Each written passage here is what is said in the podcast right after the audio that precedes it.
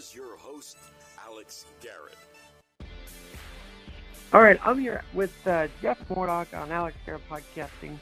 Jeff, this is sort of an as promised podcast, isn't it? Because when we last talked, we were going to talk about the Merrick Garland hearing. Of course, you're with the Washington Times, the uh, Justice Department, you know, bureau chief there, basically for the Washington Times, and uh, now you're joining joining us back. So it's been a whirlwind week. But tell us, what was your take, and how you doing? How how'd you survive this whole hearing week? uh, this has been a really uh, it's been a gauntlet of hearings. Um, it started Monday with Merrick Garland, and it's gone through today with a hearing where the acting chief of the Capitol Police testified before Congress about the security failures that led to the Capitol breach on January 6th. So it has just been a marathon of hearing after hearing after hearing this week. So would you feel like it was a Merrick marathon? You know, a lot of, a lot of people were talking about how he said he didn't know, and of course I think it's I think you should know a little bit about what you're getting into. Um, but I also thought he did a very good job saying no. Biden will not direct me on how to do my job. Did you feel that at all? I yes, I felt like he did not want to. Com- he clearly was trying to avoid boxing himself into a corner, but I thought he handled the questions very well. He kept saying, you know, for example, that the Republicans really pressed him on the John Durham investigation, and he refused to give a firm commitment, but kept repeating that he didn't see, as far as what he knew, any reason why resources should not be allocated to the Durham probe.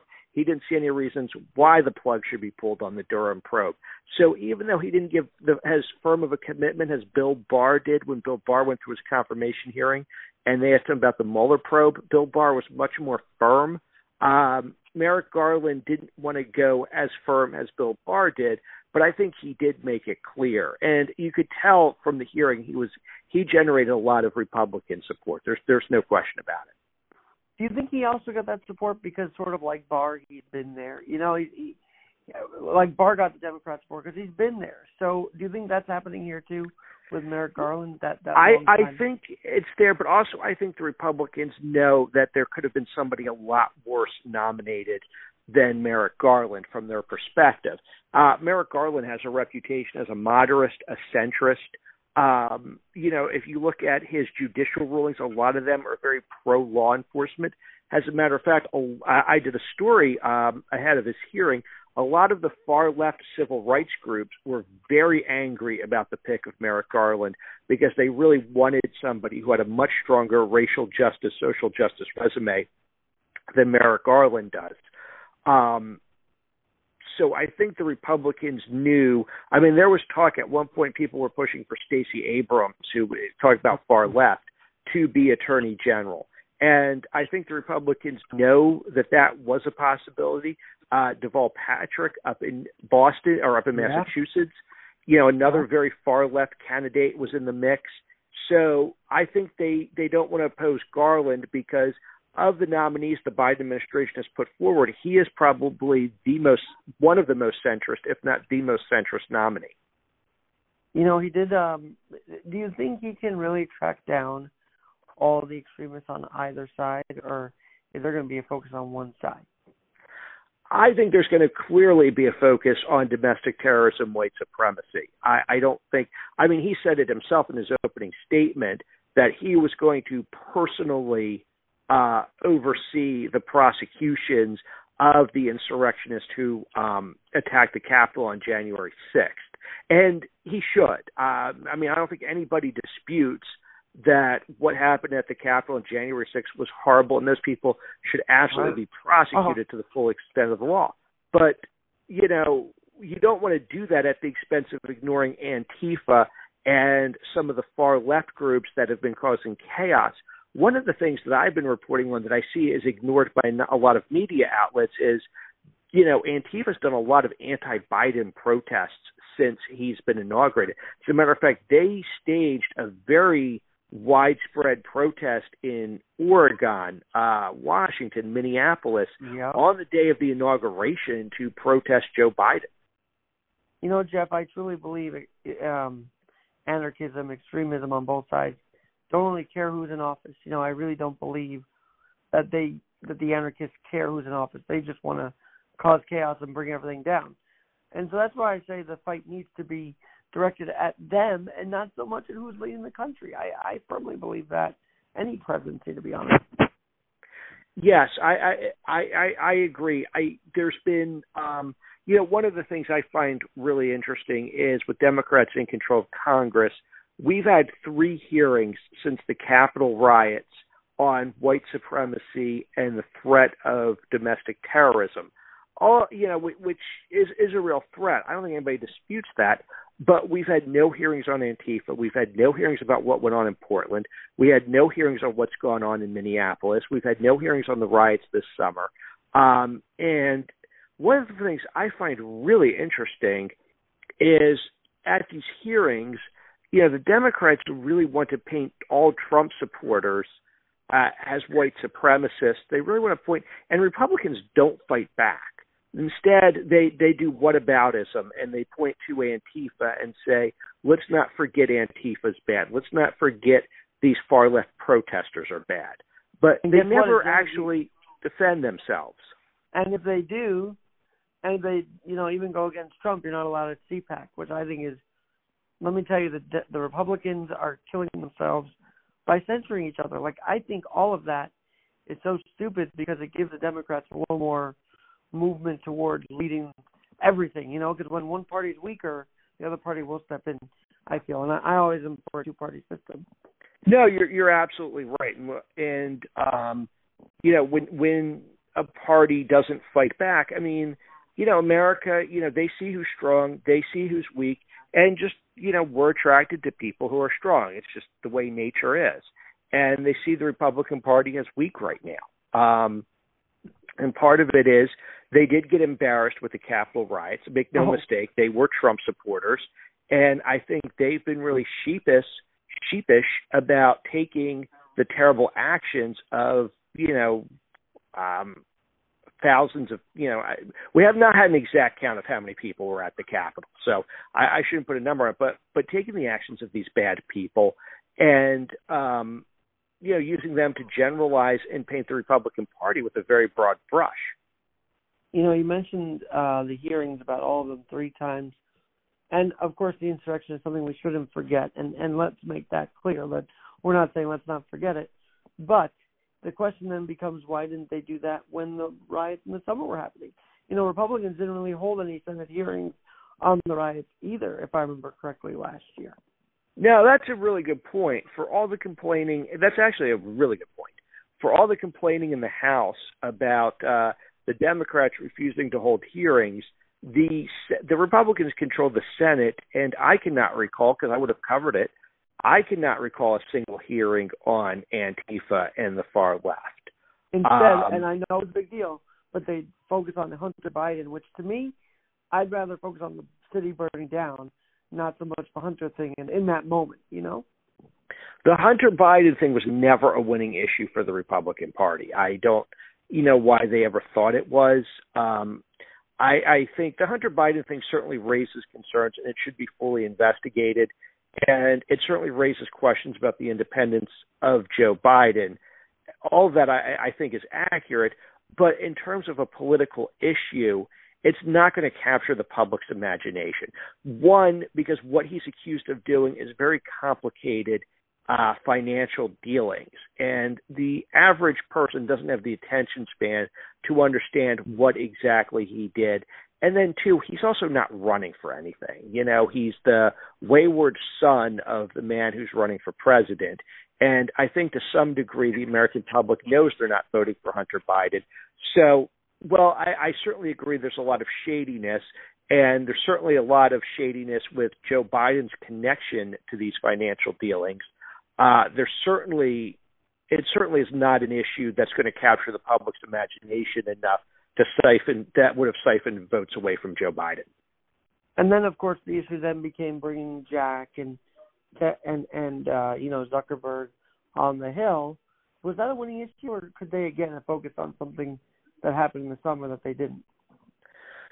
I think focusing on something that has what happened in the summer would have been a better issue for the Republicans in the Senate. Um, And the reason is is because that appeals to safety. That's people's homes, that's people's lives, that's people's businesses. Um, I think they should have have have um, focused on that and made that a much bigger issue than than they did. You know, you look at the Democrats and how well they they just took the coronavirus issue and rode it to controlling all three branches of government. Um, I, I'm, I mean, I meant to say all three, um, all three legislative chambers. I meant to say, um, but they don't. You know, they the Republicans they made an issue out of what happened this summer, but it certainly was not a uh, an issue that they rode to the extent that the Democrats rode the coronavirus. That's true, and even Corona, I think the Republicans have been tougher on. Now, back to Garland. I mean, he has his plate full. So, how much can he get done? Should he be confirmed, or do you see him getting done? Well, he does have an ambitious agenda. There's a lot of issues confronting him in the Justice Department. Um, it'll be interesting to see it'll be interesting to see where where we go in in what he does. He's got the Durham probe to deal with. He's got all the social justice people pushing for defund the police and defunding the police policies. He's got to deal with the Capitol rioters and those prosecutions. In that investigation, let's not forget we've got 22 investigations into the Capitol riot, some of which are controlled by the Justice Department. Um, he's got a lot on his plate right now. So it'll be really interesting to see what he prioritizes and how he prioritizes it. Plus, the business, the day-to-day business of the Justice Department doesn't go away. Um, you know, uh, for example, just something as simple as uh, this week they arrested the wife of El Chapo. That is a major Justice Department investigation. That stuff is still ongoing. That stuff still pops up, and that stuff that's going to require Merrick Garland's attention. Jeff, uh, talking with Jeff Mordock of the Washington Times, there's been report after report now that, you know, there were officials like Chris Wray and probably the DOJ knowing that these threats were going to happen at the Capitol. Was firing Bill Barr not the best idea because he might have been able to tell Trump, right, that there was something going on if he was still there? Well, he didn't fire Bill Barr. Bill Barr left on his own. Bill Barr left for uh, a bunch of reasons, one of which was uh, disputing President Trump on election fraud. That Bill Barr had insisted that the Justice Department had done thorough investigations and had not uncovered any evidence of election fraud, which sort of led to the rift. And Bill Barr just, you know, he was going to be leaving and he just left a little early. He's going to be leaving anyway with the new administration coming in and just decided to go right before the holidays and enjoy the holidays with his family. Um, so um, he wasn't going to stay. There, there wasn't much Trump could have done to keep him stay to keep him to stay. Uh, probably the only thing he could have done is not pursue the election fraud claims, which you know Trump well, Trump was never going to not do that. So um, right. Yeah, well, I think no, that was his, that was a big downfall. He just could not stop talking about it. Then, you know, yeah, he, he just he couldn't little, let it go. It, it, it's it, it's fascinating to me because whether you like President Trump or whether you don't, there were some accomplishments of his administration. You, you can't take that away. And now the legacy, all those four years, it's just going to be the Capitol riots. I think even conservatives have to concede that that's what he's going to be known for. That's going to be the hallmark of the Trump administration. Was he egged on this crowd that rioted?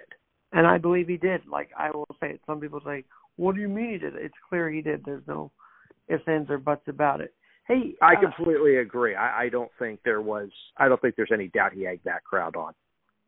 Let's talk Merrick Garland's Supreme Court uh, nomination versus um, Department of Justice nomination. Was the was his hearing content the same, or what was he like as a nominee for the just for the for SCOTUS? Did we even get to hear from him? Well, we never got to hear from him because the Republicans refused to hold a hearing. So we never even got a hearing on him uh, for the Supreme Court. And it- it's kind of interesting. I think there was some revenge in the pick for Merrick Garland, and and I shouldn't, and I don't mean to um, downplay Merrick Garland's qualifications for the Attorney General position because he is very qualified. I, I mean, even Republicans aren't disputing that. So you've got, but I think um, part of it because before the Georgia election, the Georgia Senate runoff was decided, which decided who was going to control the Senate. um, it was clear President Trump wanted Merrick Garland, and he even delayed the announcement until the Democrats won in Georgia. So, so it was clear that the that the uh, Republicans would not block the judicial seat that Merrick Garland is leaving to become Attorney General. Um, what's interesting is a lot of people wanted Biden to appoint attorney to nominate as Attorney General before that period. He was one of the last cabinet officials to be nominated. Uh, the other thing that I think, so I think he, I think what was going through Joe Biden's mind is a little bit of revenge here because the Democrats didn't want to pick him because they were worried that Senate seat would or that judicial seat would become open and they wouldn't have control of the Senate. And also, there's a lot of pressure to get a more uh, a get an AG candidate with a stronger racial justice, social justice resume, which Merrick Garland brings a lot of qualifications. He does not have a lot of racial and social justice experience. You look at some of the other people who were considered. Deval Patrick, he ran the Justice Department Civil Rights Unit. Uh, Doug Jones, the former senator from Alabama, he has a career prosecuting civil rights cases, has a U.S. attorney before he became a senator. He prosecuted uh, Ku Klux Klan members for bombing a black church uh, in the 1960s. He prosecuted them, I think, in the late 90s, early 2000s. So he even has more stronger social justice, racial justice uh, credentials than Merrick Garland. But Biden really stuck to his guns here and stuck with Merrick Garland. And the only conclusion that uh, I think we're led to draw from that is a little bit of revenge for Merrick Garland not getting the Supreme Court seat in 2016.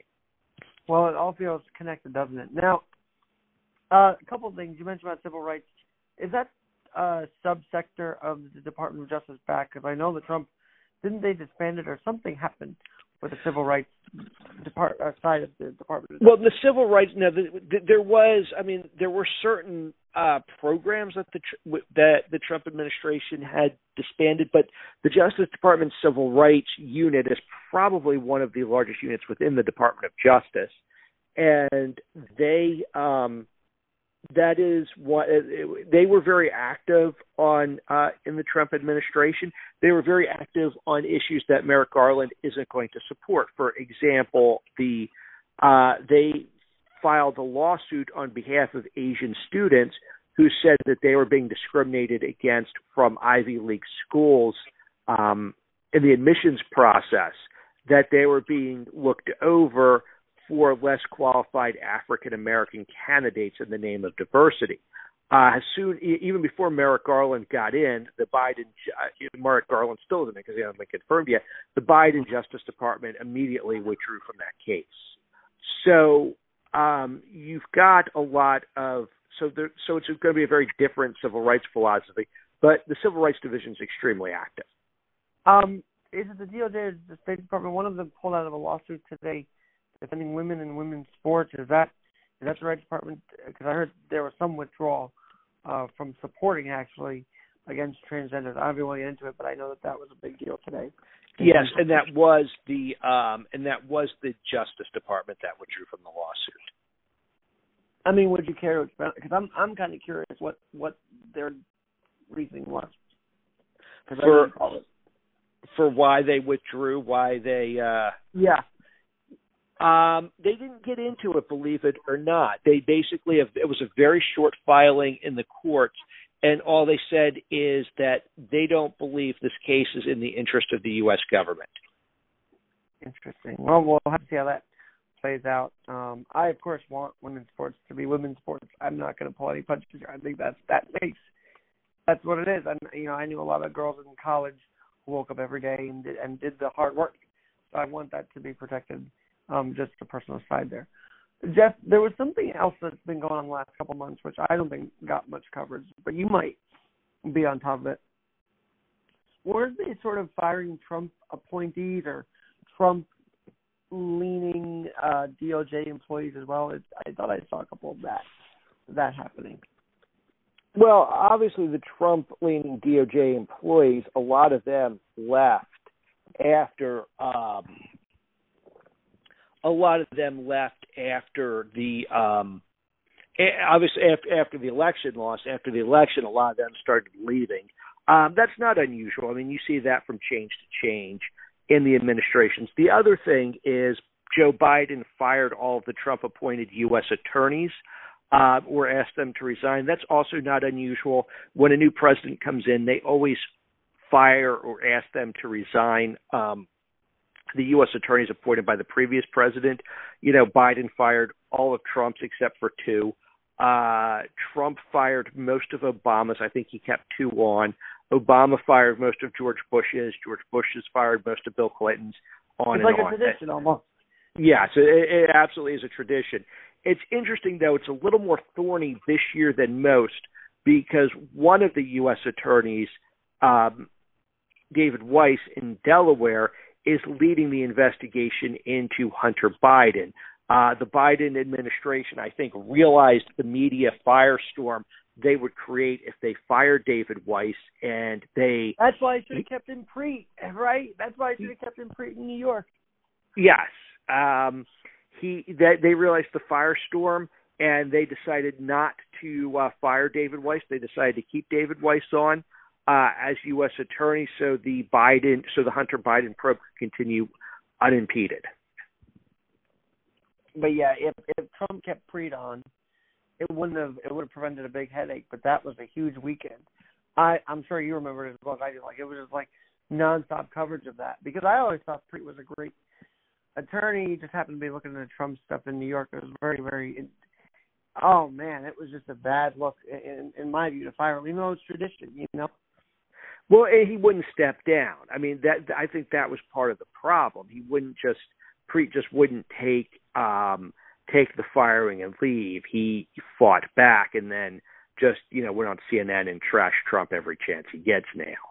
Yeah, Um, he, he does love doing doing that. That's for sure.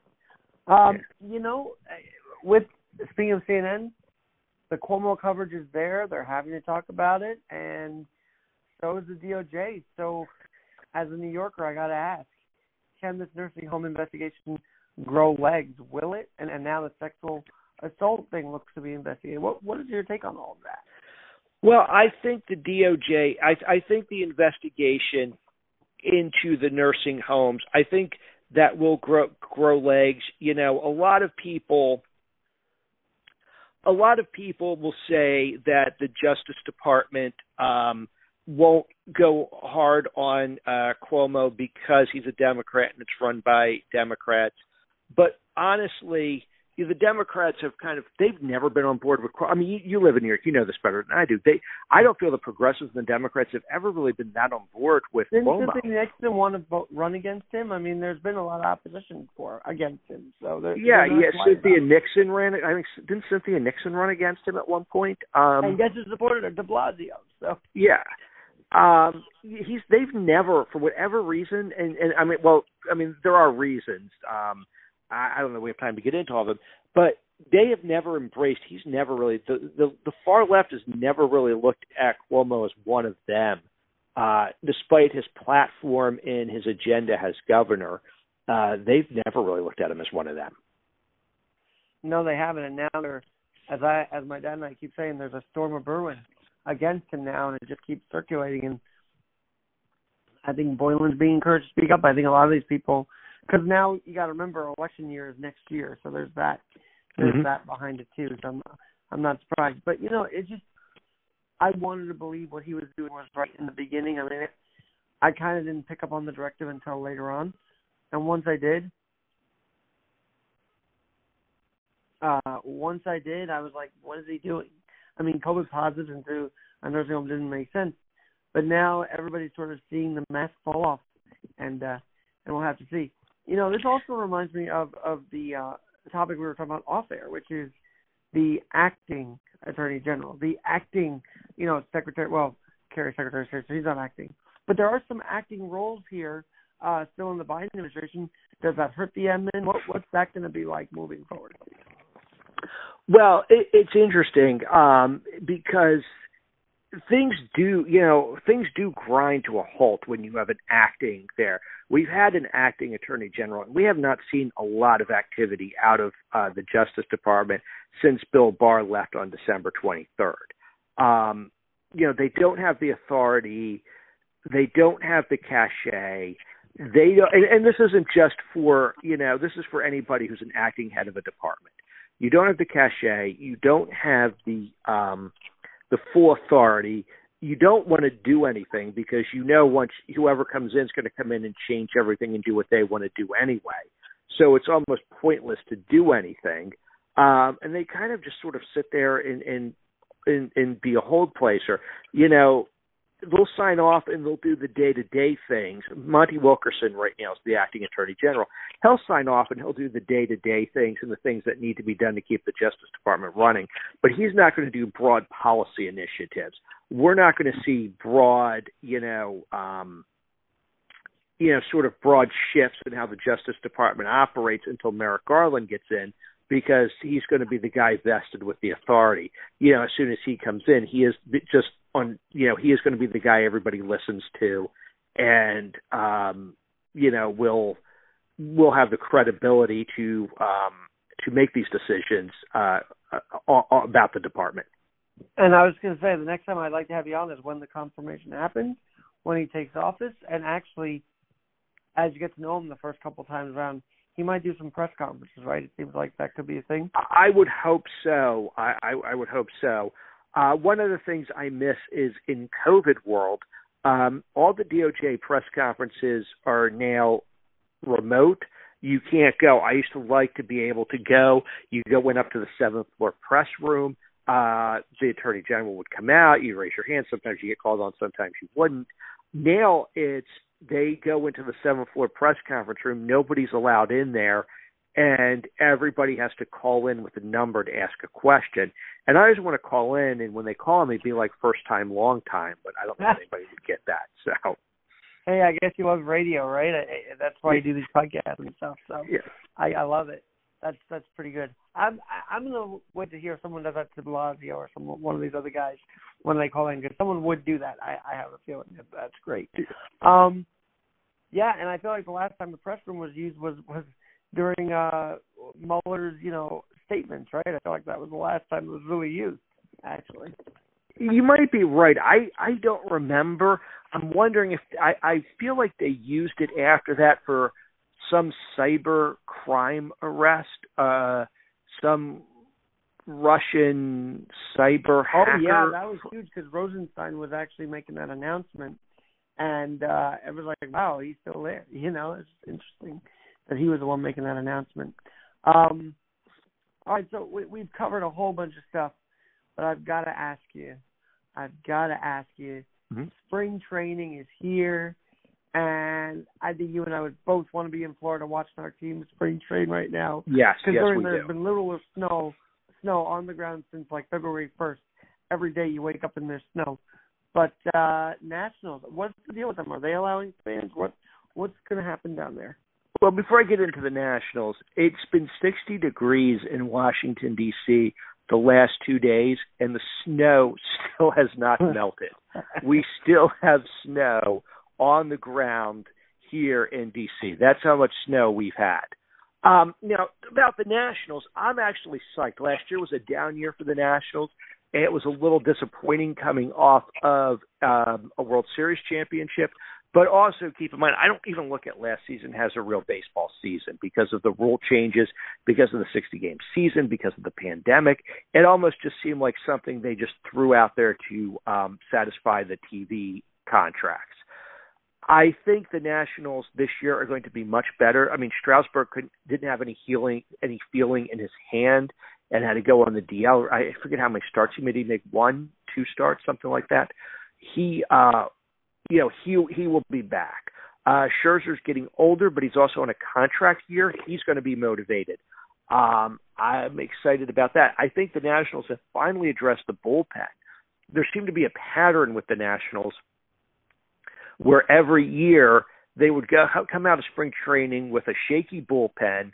The bullpen would scuffle for about a year or two, or I'm sorry, for about a month or two, and then they would start to address it and make some changes around the All Star break, and it would be much better. This year, they're actually coming in with a focus on the bullpen in the off season in a much stronger, much better bullpen. Um, and speaking of bullpens, we got rid of Sean Doolittle, which in my view is addition by subtraction. I thought he was, I he was my least favorite player on the Nationals, and I thought he really, you know, when he was gone, when I found out he he left, I was like, well, now who's going to give up the, uh who's going to give up the two run double to blow the game? Do you guys have a partnership with the Nationals? I feel like I've seen Washington Times around the ballpark uh, when I was there. Maybe not, but I thought I saw that. We, as far as I know, we don't. But you know, a lot of those business decisions are ahead of my my pay grade. So Uh, maybe there's something you- I don't know about. Well, at least you can enjoy it from a fan's uh, perspective. I just, I thought I saw them in the on a banner once, maybe not. Uh, but hopefully they will have fans. You're saying by the All Star break here in New York, it looks like we might be full steam ahead with at least 10 to 25 percent of fans at Yankee Stadium, Citi Field, which will be exciting. Yeah, I think that's great. I think that's good. You know, I think that's a good start. You know, people are starting to get vaccinated. Um, we'll just we'll see where it goes. Um, it'll be really uh, you know it'll be interesting to see how how this plays out. Obviously, from a revenue perspective, this helps the sport because you don't want baseball to do what hockey did, where they had to have sponsors for their divisions. They had to put um, advertisements on uniform to make up for the revenue loss of not having fans in the stands. You know, baseball fans look at their sport uh, a lot more sacred than a lot of other fans of other sports. So Mhm. the fact that you know baseball can avoid that by bringing in some of the fans, I think, is great for the game. And plus, it's just great for the game to have fans in the stands. And you know, it's just it's it's. I understand why they weren't there last year, but it, it's what the game needs. I'm tired of the cutouts and the fake noise. Uh, I really am. Hey, you know, this reminds me of a question I've never asked you yet. Mhm. When people see the reports, they see how buttoned up you are and how you know really focused are. But what's like the conversation with DC reporters? Is it?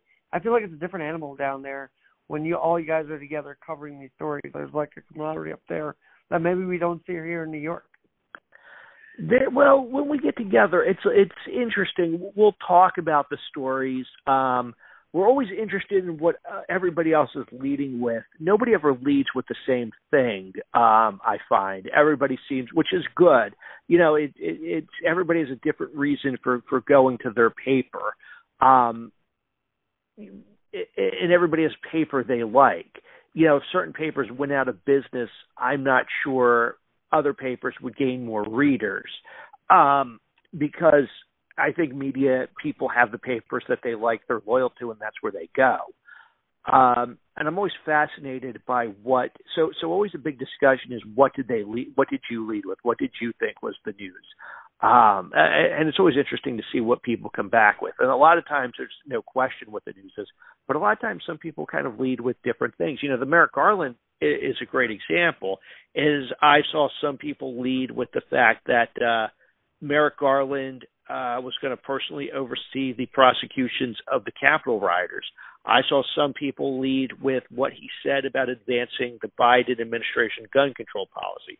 Other people led with him uh, vigorously uh, talking about why he does not support defunding the police. Other people led, led with him, do- and I think we did too, dodging questions about the John Durham probe. So that's usually what we talk about is, you know, what we're going to lead with in Washington. And do you find them friends as well? you know? Because you're competing with these guys for the headline, right? But are they friends as well? Yes, some are. Um, some are very friendly. Some are very, you know, some are very nice and you get along. I mean, it's it's like every other organization, every, every other group. You know, there's people you like and people you don't. And um, but yes, I, I there are several of my colleagues that I do consider friends and hang out with. Uh, this is wow. This is like opening up a whole thing because I know in the summer you guys are still covering the stories.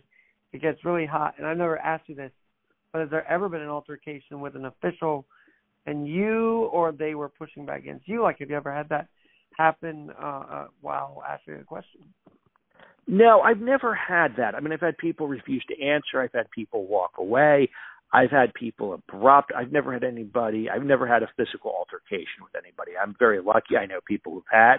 I've seen other people have, but I, I've been very fortunate that has not happened. And no, and no verbal. That's good. Well, you're very to the point, I think, and that's that's a good thing. Well, thank you. Um, I mean, I've had.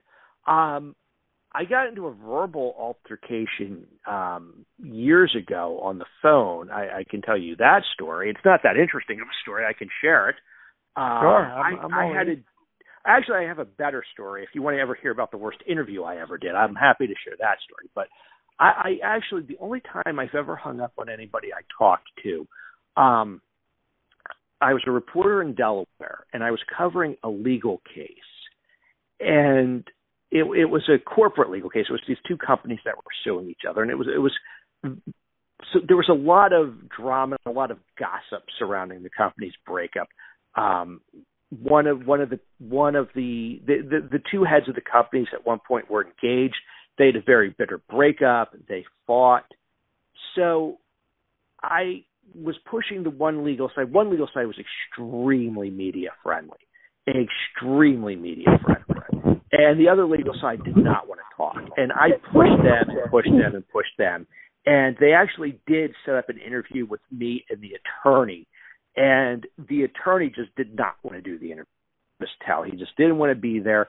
Somebody from media was forcing him to be there, and he was short. He was uh curt. He was not, you know, didn't want to answer questions. You asked him questions. He got snippy with you with every question.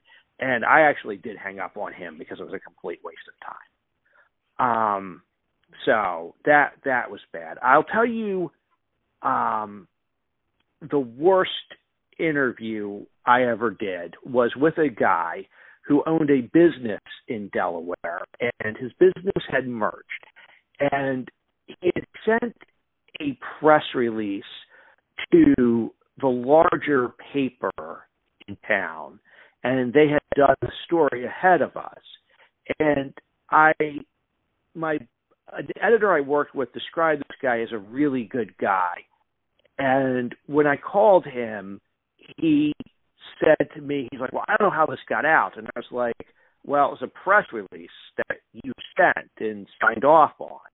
And he just he really wanted this big interview where I came to his office and I sat down and talked with him. And we wanted to get the story out because it was already broke it had already been broken from a press release he sent even though he constantly denied he had sent the press release.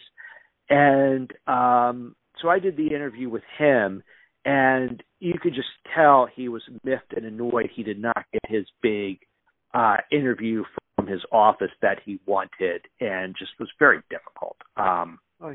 Very, very difficult to deal with. Well, um, that's, that's um, probably the worst interview I ever had. It is interesting, even as a podcast. Like sometimes, uh, thankfully, we are a good click, but that click matters. Because uh, sometimes I reach out to people I've never talked to before, and that's always a challenge. You know, it's like, are they gonna be good at this or not? We don't know, right? So that's why we do it. Right. And, and it depends if they want to be or not. You know, I mean, I mean that was the problem with those two interviews. They they didn't want to be. They didn't want to be interviewed. Um, they didn't want to participate. And if that's the case, it's better just to decline. Don't don't ever try to do an interview where you, you don't want to be part of it because you, you don't help yourself because you just look like a jerk. You don't help the reporter because you're not giving them any information to give to their readers. You don't help your cause because then you've just alienated the reporter and you're not going to get sympathy on your side because you've given no information to the public. It's better off just not to do it than to do it and just be um, pissed off about it. Do you like answering questions or do you like giving the questions? I'm curious because I've had I like asking the questions because that's what I'm used to. I don't really get asked a lot of questions. That's one of the reasons why I enjoy coming on your show so much because you it, it's different for me. I'm not used to actually having somebody else ask me questions. Um, and you ask really good questions. You ask interesting questions, um, things I hadn't thought about, uh, including interviews just now.